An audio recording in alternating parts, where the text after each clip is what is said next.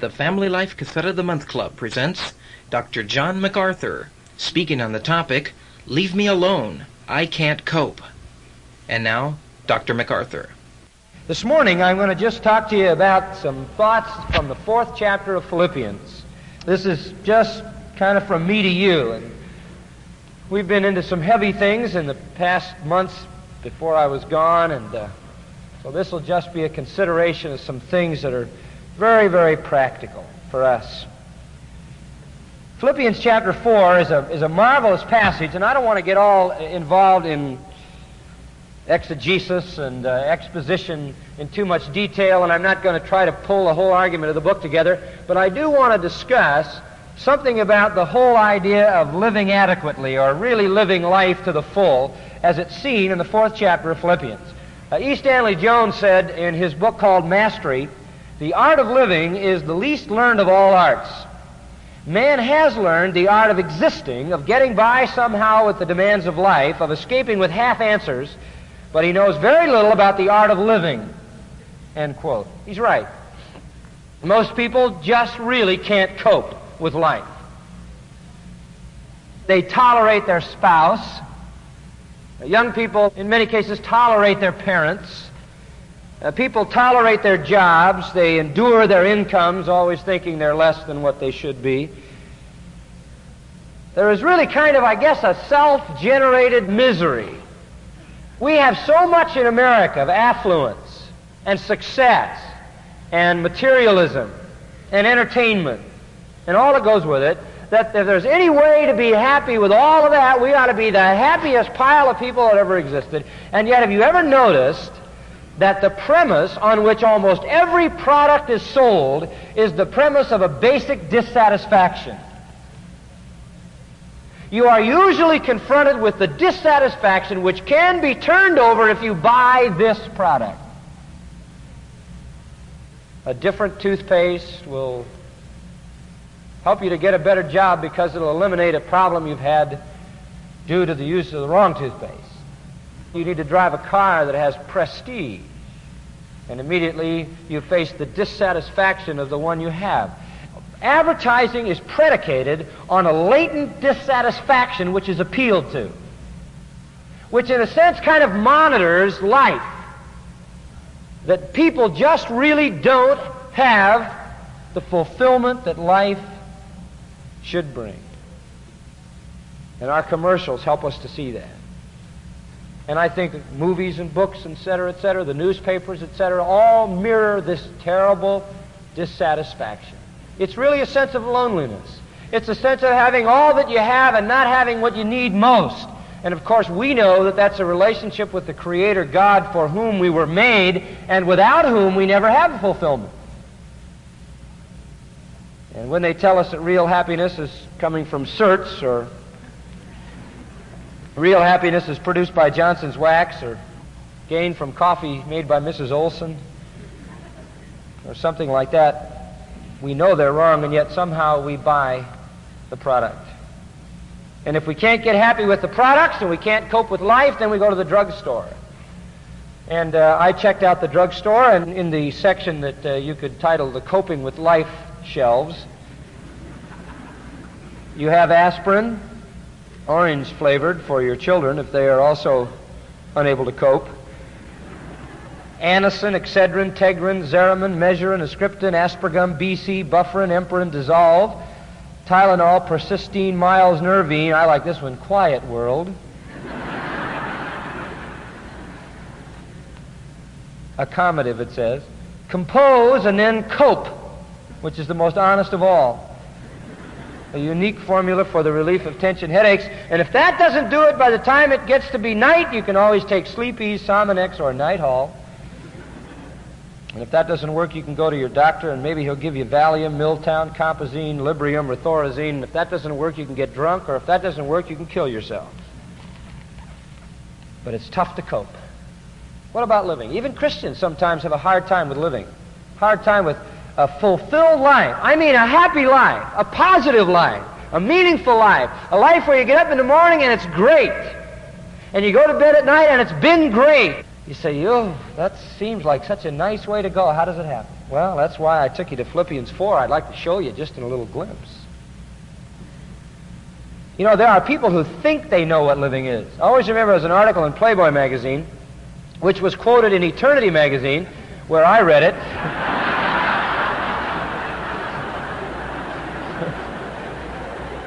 Just so you understand. And it was about Ernest Hemingway, and they ran a commentary on this article, and it said in the article that uh, Hemingway had done everything, traveled everywhere, fought revolutions, tumbled women, and was living proof that you can cheat so called sin and get away with it, and he had lived life to the hilt. Ten years to the very month that that article appeared, Hemingway took a gun, put it to his head, and blew his brains out. That's living. You know what he learned? Nothing about living. Nothing. Sinclair Lewis was hailed as the toast of the literary world. Great writer, genius, brilliant. He had it all money, fame, prestige, women, the big life. He took a great, giant blast at Christianity when he wrote Elmer Gantry. Sinclair Lewis, the toast of the literary world, laughed it off and lived it up, and died a poor, slobbering alcoholic in a third rate clinic somewhere outside of Rome. Everybody's got problems. And everybody wants to know how to live life. The only way to live life really is indicated for us in the scripture, and Philippians 4 gives us a good glimpse of the things that are necessary. Now we're going to look at the example of a man named Paul, a man that we're very familiar with and we love very much. In fact, I guess when I get to heaven next to Jesus, he's going to be the second person I look up. I got to see what he looks like. But he was a man like we are, and so he's a good example because we need a man to look at. He, he's not in Jesus' class, he's in our class. He's not deity, he's humanity, see. We need not only a sinless God who provided the victory, but we need a sinful man who entered into the victory. Uh, we need not only one who never sinned, but we need somebody who sinned and kept getting up again. We need somebody to be our Savior and somebody to be our encourager. Paul encourages us because he failed and got up again. So we're going to look at Paul and see how to live life. Look at verse 12 of Philippians 4. We'll use that kind of as a kickoff point. I know both how to be abased and I know how to abound everywhere in all things, all circumstances, literally. I am instructed both to be full and to be hungry to abound, and to suffer need. I can do all things through Christ who strengthens me. Now, what is he saying? He says, hey, you looking for a guy who's been through it? Here's one. You looking for somebody who's been all the way from abounding to being abased? You want to talk to somebody who knows what it is to be flying at the top and laying at the bottom? You want to talk to somebody who knows how to win and how to lose? You want to talk to somebody who knows what it is to be well and somebody who knows what it is to be deathly sick? You want to talk to somebody who's had freedom and somebody who's been in chains? You want to talk to a guy who's had every circumstance that life can be? I'm, here I am. And I know all through all of it how to handle it. You say, wow, Paul, that's quite a statement, quite a claim, that all through all of this, because you were strengthened in Christ, you could handle it all. He's saying, look, you tell me about circumstances, I've been through all of them. The worst and the best. And everything in the middle, and I know how to live this life. I know how to do it. Well, if you haven't arrived at Philippians before today, you should have, because here's the answer. Here's how to live life. Look at verse 9. He says, Those things to the Philippians, those things which ye have both learned and received, now watch, and heard and seen where? In me, what's the next word? Do. Stop right there. He says, hey, I've been there all the way. The gamut of human experience, the gamut of circumstance. And I'm just telling you this You look at me and you see the way I did it and the way I taught it and you do it. That way. You say, boy, Paul, that's really bold. Whew. You know what I mean? You, you got to have a lot of confidence, right, to ask people to follow you. Every one of you should be able to say that. That's right. Mom, you should be able to say to your, your daughter, honey, you see the way mommy lives? That's the way you're to live. Dad, you, you should be able to say to your son, hey, son, you see the way dad lives? That's the way you're to live. Things you've heard, seen in me, you do them. And I'll promise you, the God of peace will be with you. Can you say that, parent? Boy, that's shaky, isn't it? Whew. Should be. I, as a pastor, should be able to stand up and say to you, listen, things that you've learned and received, heard, and seen in me, you do. You be like me. And God will bless you. And if we can't say that, it isn't because we can't really say it, potentially. It's because we can't say it really. Because potentially every believer can be what God wants him to be. Do you believe that? Have to believe that. And Paul literally says, look, you look at life and you want to know how to live it, I'll show you how to live it. You watch me and live it the same way. You say, all right, what are the principles? Well, let's go to verse 1 and we'll see them just kind of flowing out of the text here.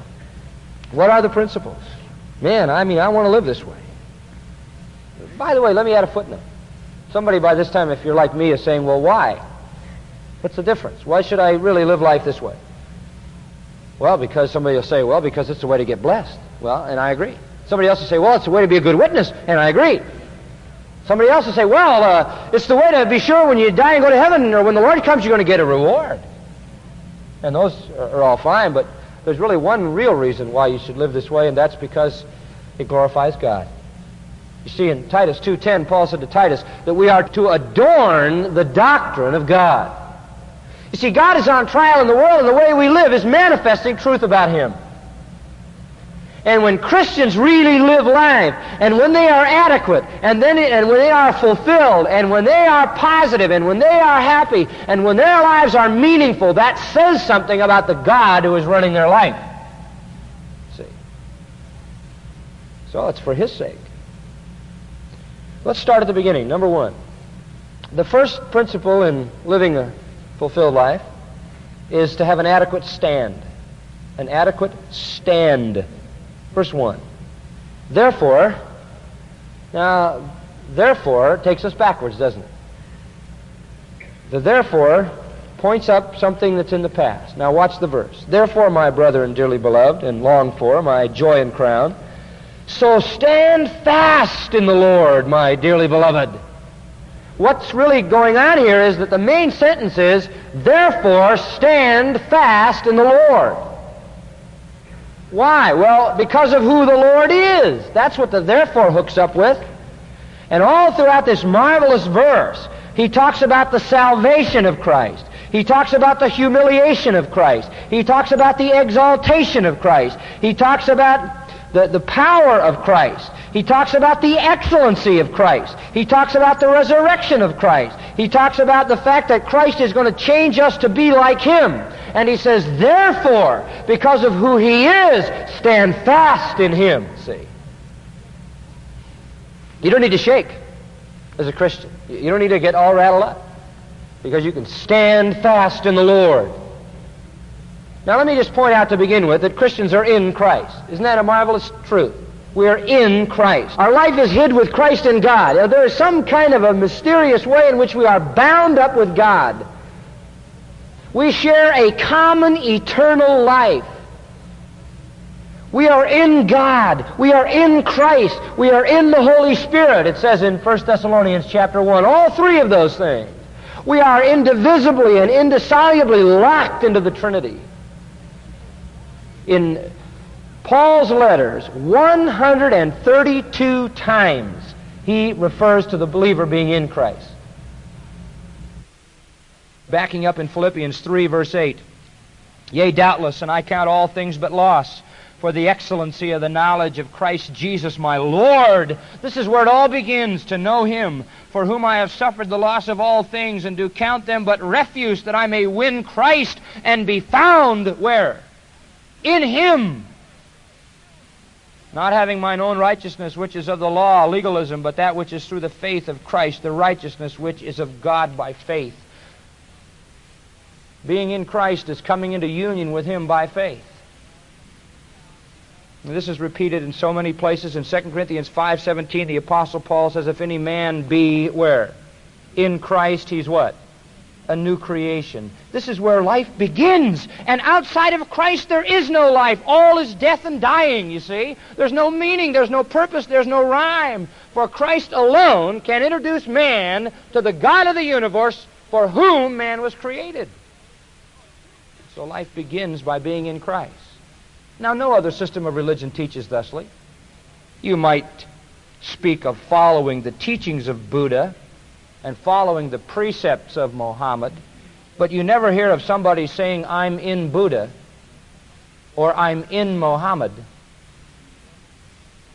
That's because those are religions. Christianity is not a religion, it's a relationship. And it's exactly what it is it is being in Christ. Is it enough to follow the ethical teachings of Jesus? No. Is it enough to follow the moral precepts of the Bible? No.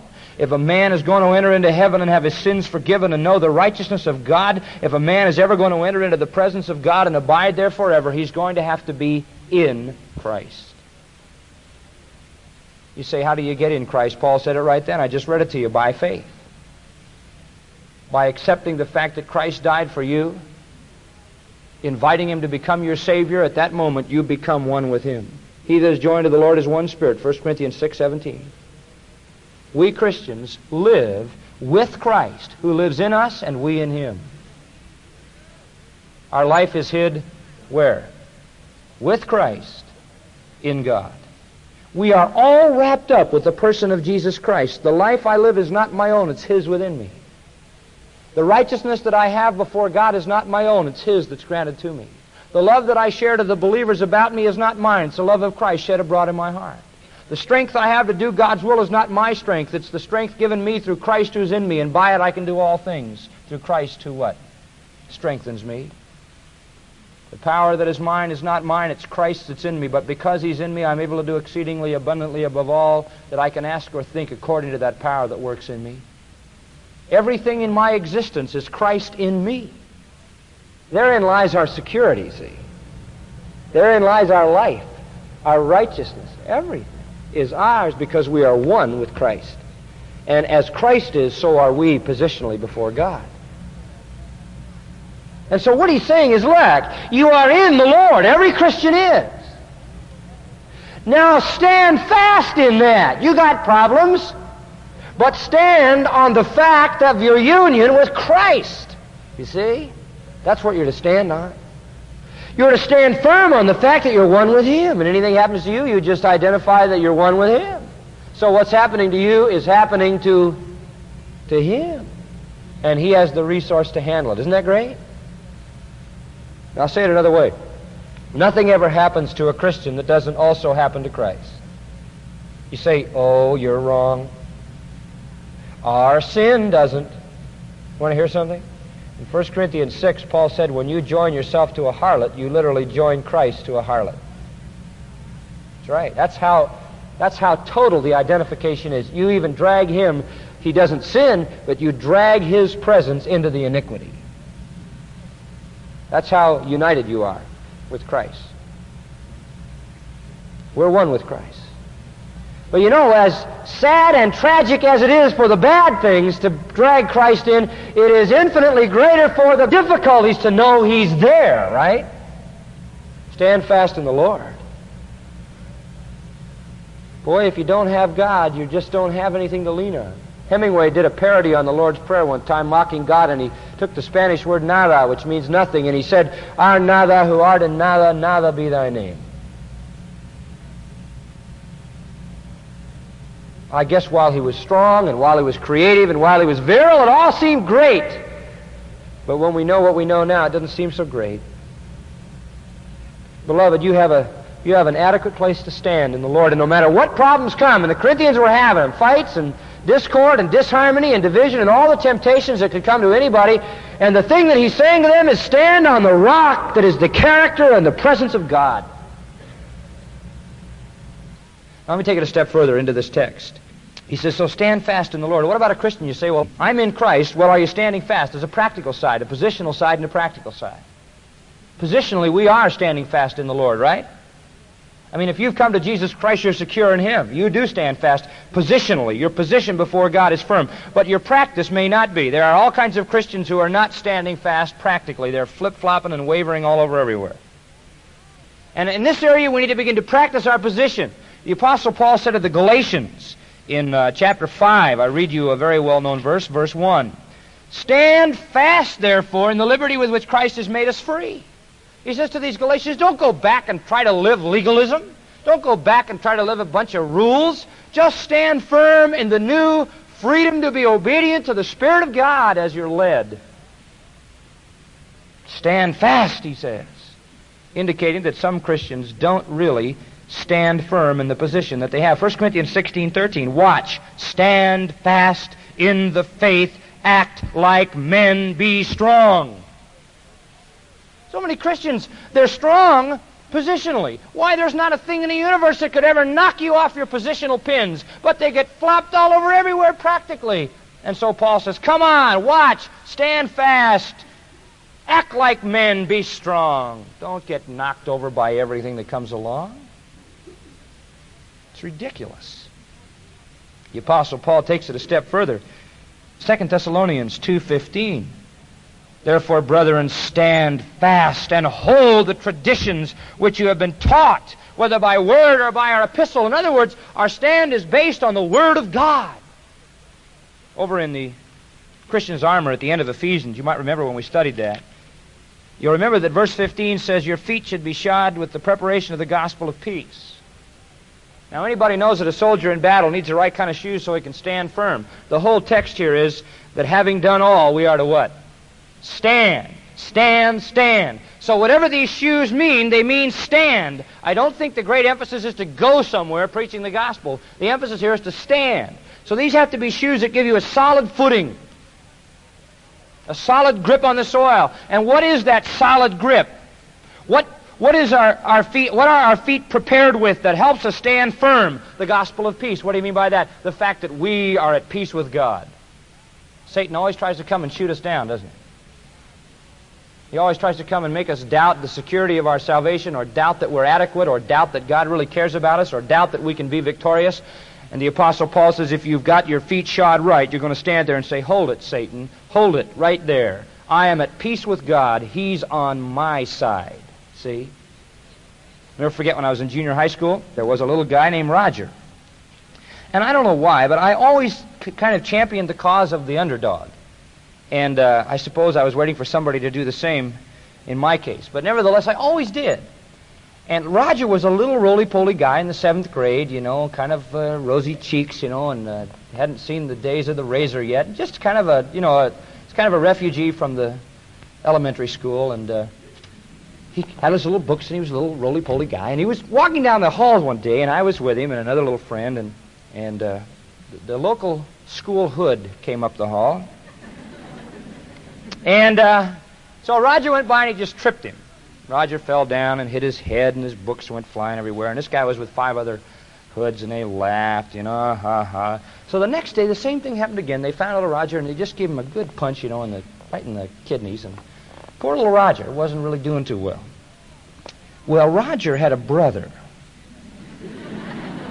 Roger's brother happened to play right tackle for Long Beach State. He was 6'5", 260. And I'll never forget the day that Roger brought his brother to school. It was early in the morning, and Roger showed up, and this guy with all of his hoodlum friends was standing against one of the buildings. I'll never forget this as long as I live. And Roger walked up and said, Hi. And they go, ha, ha, ha. And around the corner came Roger's brother. And Roger's brother proceeded to ruin that kid. He beat him something unbelievable. He was a bloody mess lying in a bush. I mean, he really did it. He really did him in.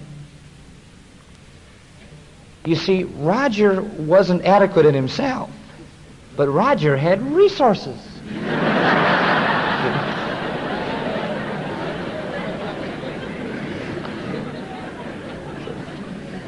and Roger walked right up to that guy and said, Hi. See? He had no fear. Now, as a Christian, you're standing firm when you're recognizing your resources. There is no reason that you're not adequate if you understand who God is, you see, and you understand that He's on your side. The gospel of peace means I'm at peace with God. He's on my team. I used to be a rebel. Now we're on the same team. Why would I be inadequate? What am I going to worry about? God is on my side, and if I run into the, to the hoods of Satan, I just, I'm adequate because I've got God. That's our standing firm. You know, it's like the grasshopper complex of Numbers 13 and 14. Remember the children of Israel? They went into the promised land and they said, Oh, we'll never be able to handle it. There are giants in the land, and we're grasshoppers. And you know what happened? They all died in the desert. Terrible defeat. Why? Couldn't God handle those giants? Couldn't God handle? Sure he could. But you see, they didn't stand fast in the Lord. They stood fast in their human wisdom and it wouldn't hold them up. They tried to evaluate the scene militarily, humanly, and that was the wrong resource, you see. And, you know, we can't do that. When you get a problem in your life and a struggle in your life and trouble in your life, you've got to get off the confusion of the quicksand of your problem and you've got to get on the rock who is the character of God. Let me illustrate it from, from another angle. In 1 Samuel 21, there is a most interesting situation. David, great warrior, strong, mighty man who slew his ten thousands. Great genius of mind who penned psalm after psalm. Great theologian who, better than anybody else in the Old Testament, spelled out the character of God. Brilliant musician, lyric poet. David, the mastermind David, the great man of God. David who knew victory after victory. Watch David in this text. 1 Samuel 21:10. And David arose and fled that day for fear of Saul. Well, what was he afraid of? Was he afraid of Saul? Yes. Well, David, let's remind you this. God is on your side, David. That's right. And God is stronger than Saul. You see that? But he didn't think about that. No, you see, all he thought about was Saul. Saul was after my hide. Like Martin Luther said to Erasmus, your thoughts about God are too human. You got the wrong God, and it boils down to atheism. Because the wrong God is not the God who is God, and then there's no God, and that's atheism. Some Christians are practical atheists because they deny God the right to solve their problem by fearing that he won't or can't. So David runs. And what a dumb place to run. He runs to Philistia. Not exactly the most friendly place. And to Achish, the king of Gath. You remember somebody from Gath? Big man, Goliath. And the servants of Achish said to him, Is not this David the king of the land? Did they not sing one to another of him in dances, saying, Saul has slain his thousands and David his ten thousands? This is David. Boy, Achish, this guy is a powerful guy. And David heard the conversation, and he laid up these words in his heart and was very much afraid of Achish. Now his fear of Saul has turned to a fear of Achish. He's on the run. He's a fugitive. So look what he does. Dignified, handsome, brilliant, courageous. David. Verse 13. He changed his behavior before them. And he pretended to be mad in their hands. And he made marks on the doors of the gates and let his spittle fall on his beard. You say, David, what is this? You know what he did? He pretended to be nuts. He started to slaughter like this and scratching the walls and pretending he was crazy, man. It doesn't look dignified for me to do that. Imagine if I was the king of Israel doing that. He's acting like a klutz, just like we do sometimes when we forget who God is. You know what he does? He finally gets panicky. And of course, Achish says, the last thing we need is another madman around here. Get rid of this guy. Have I need of madmen that you brought this fellow to play the madman in my presence? This verse 15, get rid of him. So David gets out of there. You know what he does? He runs, boy, like a shot. And he runs and hides in the cave of Adullam. And he sits there soaking in his dilemma and writes the 57th Psalm. Turn to it. He writes the 57th Psalm. And he's just kind of, oh, he's real painful here. He says, Be merciful unto me, O God, be merciful unto me. I'm really in a bad deal here, God. I, I can't go back to Philistia because uh, Achish will get me, and I can't go back to Israel Saul will get me. So he says, only got one place to go. Yea, in the shadow of thy wings will I make my refuge. All of a sudden he came to his senses, didn't he? Quit drooling in his beard. Look down at verse 7. I love it. My heart is what? Fixed, O God. My heart is fixed. Where was his heart fixed? On God. God, I, I, I got a real big problem here. And I, I, can't seem to figure out the answer, but God, you're the God that I'll stand on. I'll jump off the quicksand of my confusion and get on the rock of your character. And so, God, I will sing and I'll give praise. Wake up, my glory. And what he means by that probably is shine, face. Come on, get a smile. Look happy, David. Grab your psaltery and your harp and sing your heart out. You say, well, did the circumstance change? No. No, he still had a problem, but he just began to reiterate to his own heart that he had a God who could solve the problem. That's all.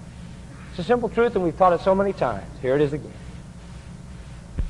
You know, I guess when I travel around the country and preach in meetings and conferences everywhere, the greatest concern that I have in my heart is that people would somewhere, somehow, someday understand who God is. The most important element of the Christian life, I believe with all my heart, is to know the nature and character of God so that you know what it means to be in Christ, in the Lord, and you can stand on that. Sometimes a Christian will say to me, honey, aren't you worried about the children? When they'll be going somewhere doing something. So why would I worry about the children? They belong to God. They're His children. He's going to take care of His children. He's much more powerful than I am, much more able. It's, it's like Habakkuk, you know, who says, I don't understand, God, why you would bring the Chaldeans to destroy the Israelites, the Chaldeans, that bitter and hasty nation. You'd bring them in here to kill these. Why don't you just bring a revival to your people? Why, why, why, would you judge them like this? And, and he's just terribly distressed and distraught. And finally he says, Oh God, I guess I just better remember who you are. And he says, Oh God, you are eternal. Oh God, you are self-existent. Oh God, you are holy. God, you are almighty. God, you are a covenant-keeping God. When he gets all done reciting who God is, he says, I got it, God. The just shall live, what? By faith, not by how they evaluate the circumstance. And so David did the same thing. He finally got back to the nature of God. You see, Psalm 50, 21 tells us about ourselves just like Israel. God complained to Israel and he said, You thought that I was altogether such an one as thyself. You thought I was like you, didn't you? God said. You thought I was a victim of circumstance. You thought Satan could waylay my plans. You thought I was subject to the will of man. Well, you were wrong. Arthur Pink says, The God of this century no more resembles the sovereign of Holy Scripture than does the dim flickering of a candle resemble the glory of the midday sun. Pink went on to say, the God who is talked about in the average pulpit, spoken of in ordinary Sunday school, mentioned in so much of the religious literature of this day, and preached in most of the so-called Bible conferences is a figment of human imagination and invention of maudlin sentimentality. The heathen outside the pale of Christendom form gods of wood and stone, while the heathen inside Christendom manufacture a God out of their carnal minds. And in reality, they are but atheists, for there is no other possible alternative between an absolutely supreme God and no God at all. End quote. When you know who God is, you can stand on that. And even though you don't understand the circumstances, you can stand on it. And you can be strong. It says in Ephesians 6.10, Be strong in the Lord and the power of what? His might.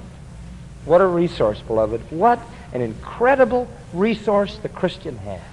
And when your troubles come, you get back onto the character of God. And you know, I tell people, they say, oh, I got a problem here, I got a problem here, what should I read, what should I read? And they expect me to say, well, here's a book on depression, or here's a book on uh, uh, psychological muggus fruggus, and here's a book on this, and here's a book on self-evaluation, blah, blah. And I say, here's a book on God, read this. This is the end of side one. Please turn your cassette over for the completion of Dr. MacArthur's message. See? Find out who your resource is. That's really where to go. Stand on the rock. Man, it's good to know God. And it's good to know the God who is the God of the Bible in his fullness. Paul even said that I may know him, just to continue to pursue that knowledge. Boy, I hope you study the truth of God, the character of God, the nature of God, because on that you can stand in the midst of any trial. Second thing. Philippians chapter 4, the Apostle Paul says the first thing is an adequate stand, and the second thing is an adequate love. Notice the love that comes out of his heart. And he gives us a good example of his love. He is saying, Look at me. What was I? I stood fast in the Lord against all kinds of bad circumstances because I had confidence in him. I sang in Philippi, right? When I was in jail. And he says, Not only that, I have an adequate love. Look how I love. And you can see it in these first three verses. Watch. Therefore, my brethren, dearly beloved and longed for. At the end of the verse, my dearly beloved. This guy's full of love. Now, who are these beloved people he's writing to? Well, he introduces two of them in verse 2. I beseech some of my beloved, Euodia and Syntyche, that they be of the same mind in the Lord. Now, he picks out two of his beloved, two women some have called them odious and syntyche, but that's not the way it's translated. Euodia means sweet fragrance, and syntyche means pleasant, and they were neither at this point. They were two cantankerous, troublesome, factioning women who were threatening to split the Philippian church. Now, there's nothing worse than a church split. It's a tragedy. It is a heartache. It is a heartbreak. It goes on all the time. Not only is it a bad testimony, but it leaves such scars for everybody. It's a sad, sad thing. It breaks the heart of God when his people can't get along. But it happens. And I guess there are times when it needs to happen, when things go apostate and the truth has to walk away. But when good, honest Christians just fight each other and churches fracture. That's a heartache. And particularly in this case, Paul had poured his blood into this church. Paul had poured his heart into this church. Paul had paid some high prices to get those people to know Jesus Christ. And here are these two women messing up the church, causing all kinds of problems. It isn't always women. This is mostly men, but sometimes it's women. In this case, two women. Now, Paul could have said, somebody get those two women and grab them by the neck and send them over to the Presbyterian church. or to the mission field. And get them out of the country. But what does he say? Well, I, wish he'd beseech them. See, he didn't even command. He, he just said, could you just kind of plead with them a little?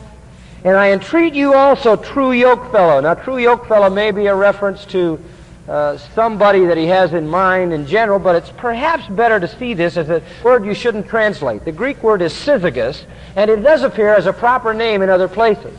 And it could be that he's saying, Syzygus, who is a person in the congregation, would you please help those women? Now, these aren't just ordinary women. They labored with me in the gospel. They labored with Clement. They labored with other fellow workers whose names are in the book of life. These are important leadership type women. And he says to Syzygus, would you see if you can get these gals together? Now, I'll tell you something about love. Real love loves not just the lovely people that help you build the church, it loves the unlovely ones that seem to want to break it up. Real love loves not just the people that pat you on the back, but the people that stab you in the back. Real love loves not just the people who say the nice things about you, but real love loves the people who say the not nice things about you. Because real love is totally indiscriminate. The love of God shed abroad in our hearts is to be given to all men. Is that right? And Paul loved, he loved Euodia and Syntyche as much as he loved Syzygus, as much as he loved Barnabas, Silas, anybody else. Because you see, he had the dimension of love that was divine, and he, like God, loves everybody. That's the way it ought to be for Christians. If God loved only the lovely, who'd get loved? Not me. Two quarrelsome women. He loved them. Adequate love so vital. We've said so much about it in 1 Corinthians 13. I'm not going to belabor the point. But I'll tell you one thing, beloved. You'll never know meaning to life until you learn how to love. Real living is real loving. That's right. Only people who love really know life. The others are sour, bitter, bent, warped, and unhappy. Because they can't forget the things they hate. Better to just love everybody. You say, oh, but you'll get burned. Oh, yes, but you'll have such a good time getting burned. Because you love in spite of it.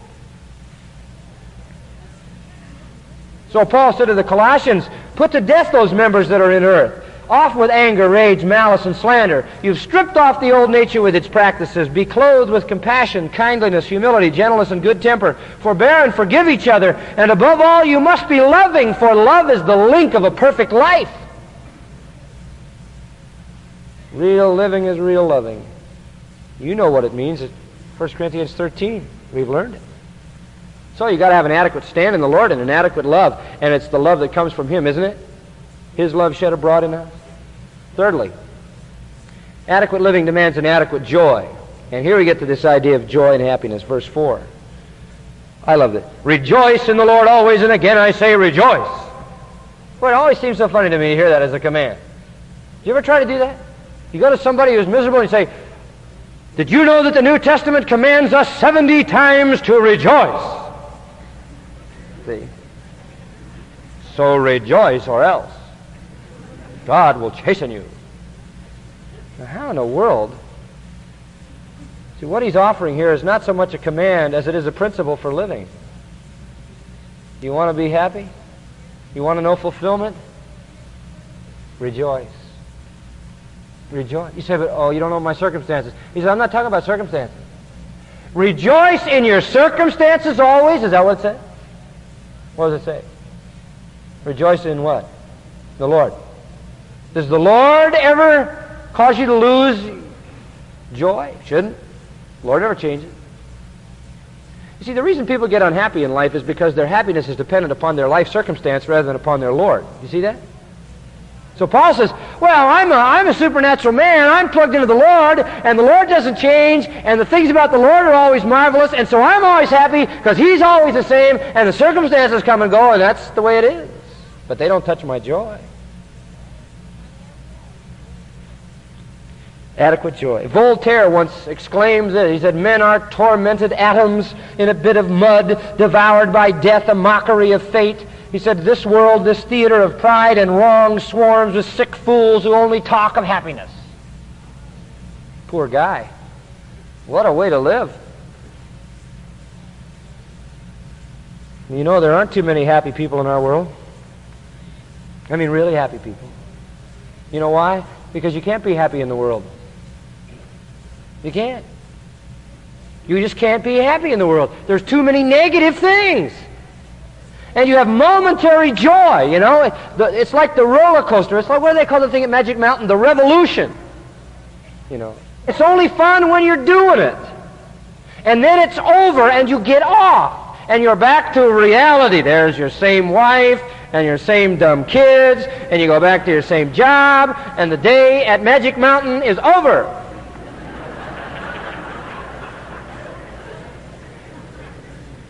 But that's because people tend to base their joy on the exhilaration of a circumstance. But the Christian's joy is predicated on the character of his Lord, which is unchanging, see? And what the Lord has done for us. And so our joy should be incessant. Rejoice in the Lord how often? Always. Boy, I tell you, I jump back on that rock a lot. And just say, boy, it's good to be here, Lord, with you and be happy in who you are because my circumstances are kind of painful. Paul, you know, said, I have unceasing tears for my people Israel. He says, I cease not to warn you, Ephesians, night and day with tears. He cried a lot on the outside, but boy, on the inside, his joy was constant. You say, I'd like to have that joy. Well, it's easy, really. All you have to do is walk in the Spirit because Romans 14, 17 says the kingdom of God is not food and drink, but righteousness and peace and joy in the Holy Spirit. It's a byproduct of walking in the Spirit. It's also a connected to love. Jesus said, if you loved me, you would rejoice with me. Have you ever noticed how love is very happy? When people fall in love, they're almost stupidly happy. Well, in the divine sense, it's true. When your heart is just filled with love for God, there's an overflowing joy. Now, that's living life. An adequate stand, you can stand on a rock no matter what circumstance. An adequate love, you can love anybody because it's a divine capacity. And an adequate joy, you can be happy through any circumstance because the God that you are joying in is above the circumstance. And in fact, He is using it for your good. Another principle he points out is an adequate gentleness. An adequate gentleness, verse 5. Look at that. It says in the King James, let your moderation be known, but the Greek word is gentleness. Let your gentleness be known unto all men. I like Phillips' translation. He gets the idea of it in his paraphrase. He says, have a reputation for gentleness. Boy, that's good. You know, it bothers me sometimes that people think I'm kind of bombastic because I'm always yelling and hollering, you know. And I've got a lot of convictions. And I, I know people think that I just sort of plow through life, you know, people flying in all directions.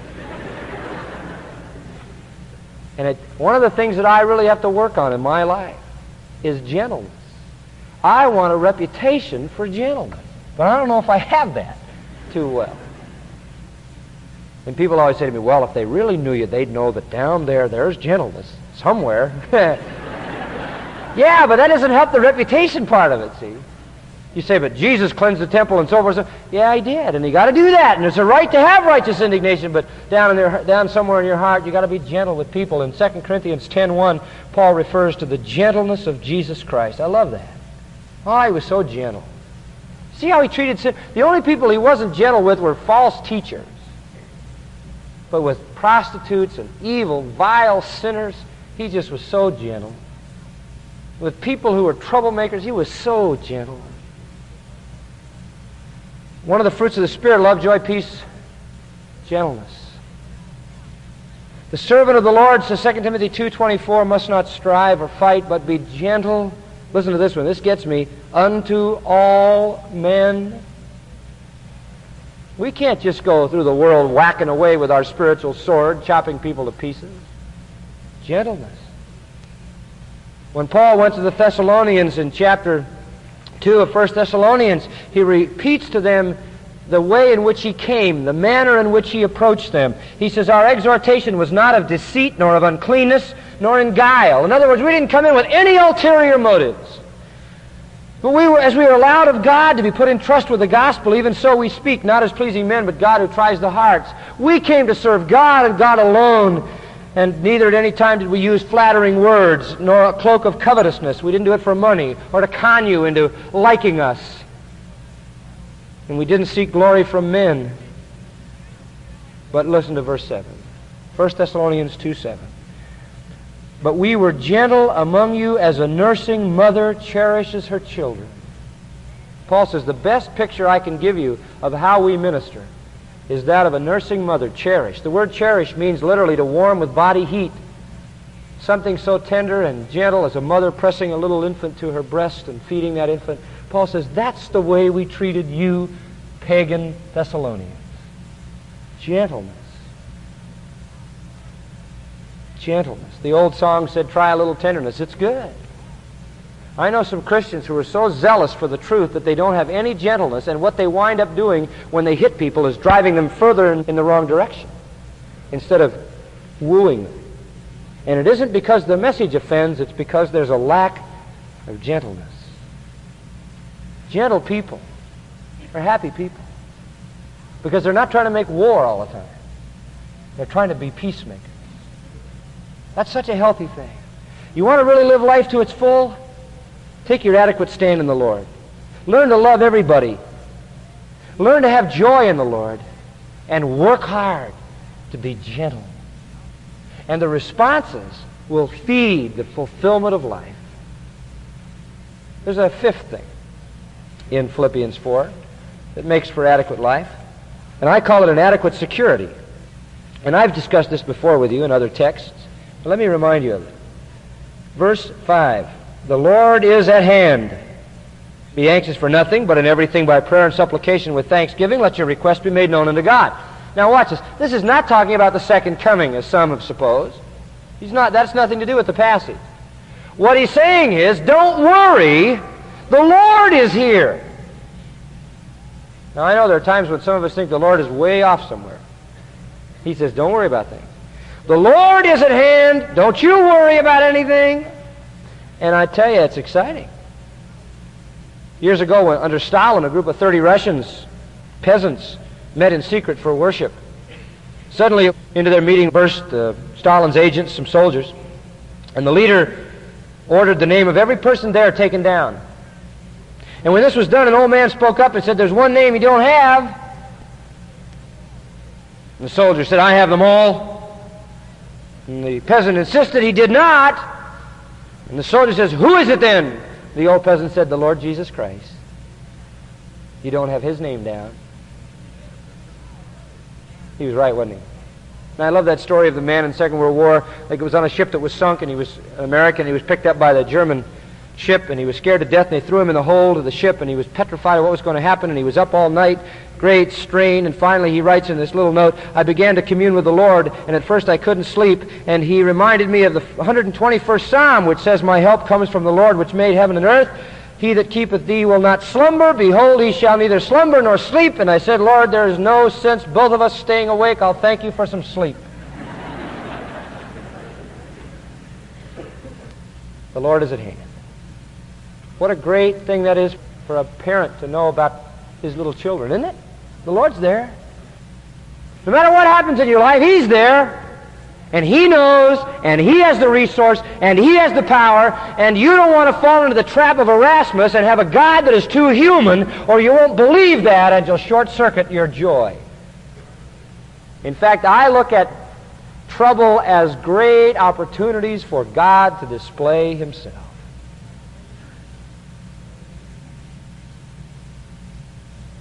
An adequate security. You say, boy, John, man, if I could just, I could just get this kind of stuff together in my life. How do I do it? How do I get that place where I really stand in the Lord, have an adequate stand? Love everybody with an adequate love sense an adequate joy in my heart so that I can say rejoice always in everything because God never changes. How do I get that perspective where, where I can have gentleness and where I have security in the Lord? How can I have such confidence in the Lord? I'll tell you how. Look at verse 8. Finally, brethren, whatever things are true, whatever things are honest, whatever things are just, whatever things are pure, whatever things are lovely, whatever things are of good report, if there be any virtue, if there be any praise, think on these things, those things which you have learned and received and heard and seen in me. What is he saying? He's saying you must set your mind on divine truth. Beloved, that's it. Simple, isn't it? When you set your mind on divine truth which is true, honest, just, pure, lovely, good report. when you set your mind on apostolic writing that you have learned and received and heard, then you're going to find that you're going to get to know God. That's the key. Where do you set your mind? Where do you spend the hours of your day? In the Word? Do you study it? Do you feed on it? Do you eat its words? Do you pass it on to someone else, thus making it more indelible in your own mind? You see, as you think on these things that reveal God, then you're able to stand on who He is. And you're able to love with His love and rejoice because of who He is and to manifest His kind of gentleness and to stand secure in His presence because you know who He is. And if you can't do all this, your God's too small, and the only way you'll ever enlarge your God is to get into the revelation He's given of Himself and find out who He is. That you can be adequate. And your life can be everything that God could ever design. Well, let's pray.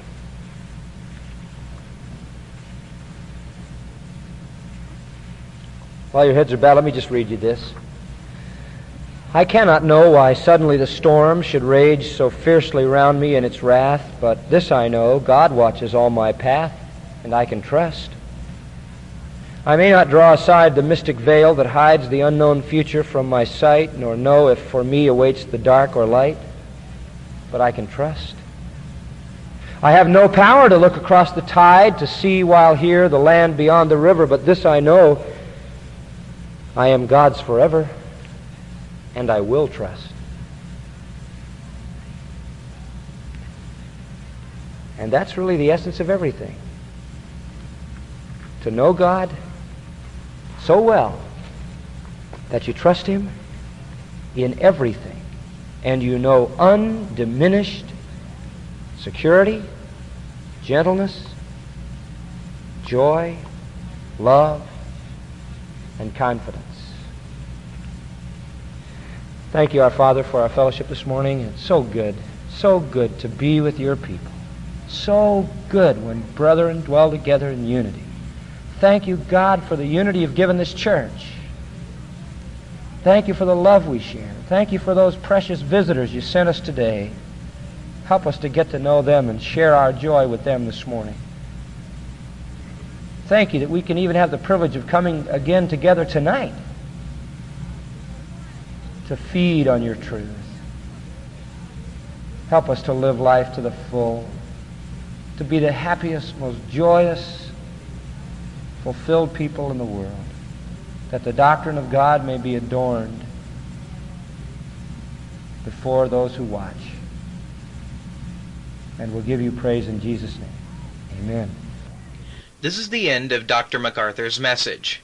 For more information concerning other Family Life speakers, please write to the Family Life Cassette of the Month Club, P.O. Box 1299, El Cajon, California. And the spelling for El Cajon is capital E-L, capital C-A-J-O-N, and our zip code is 92022.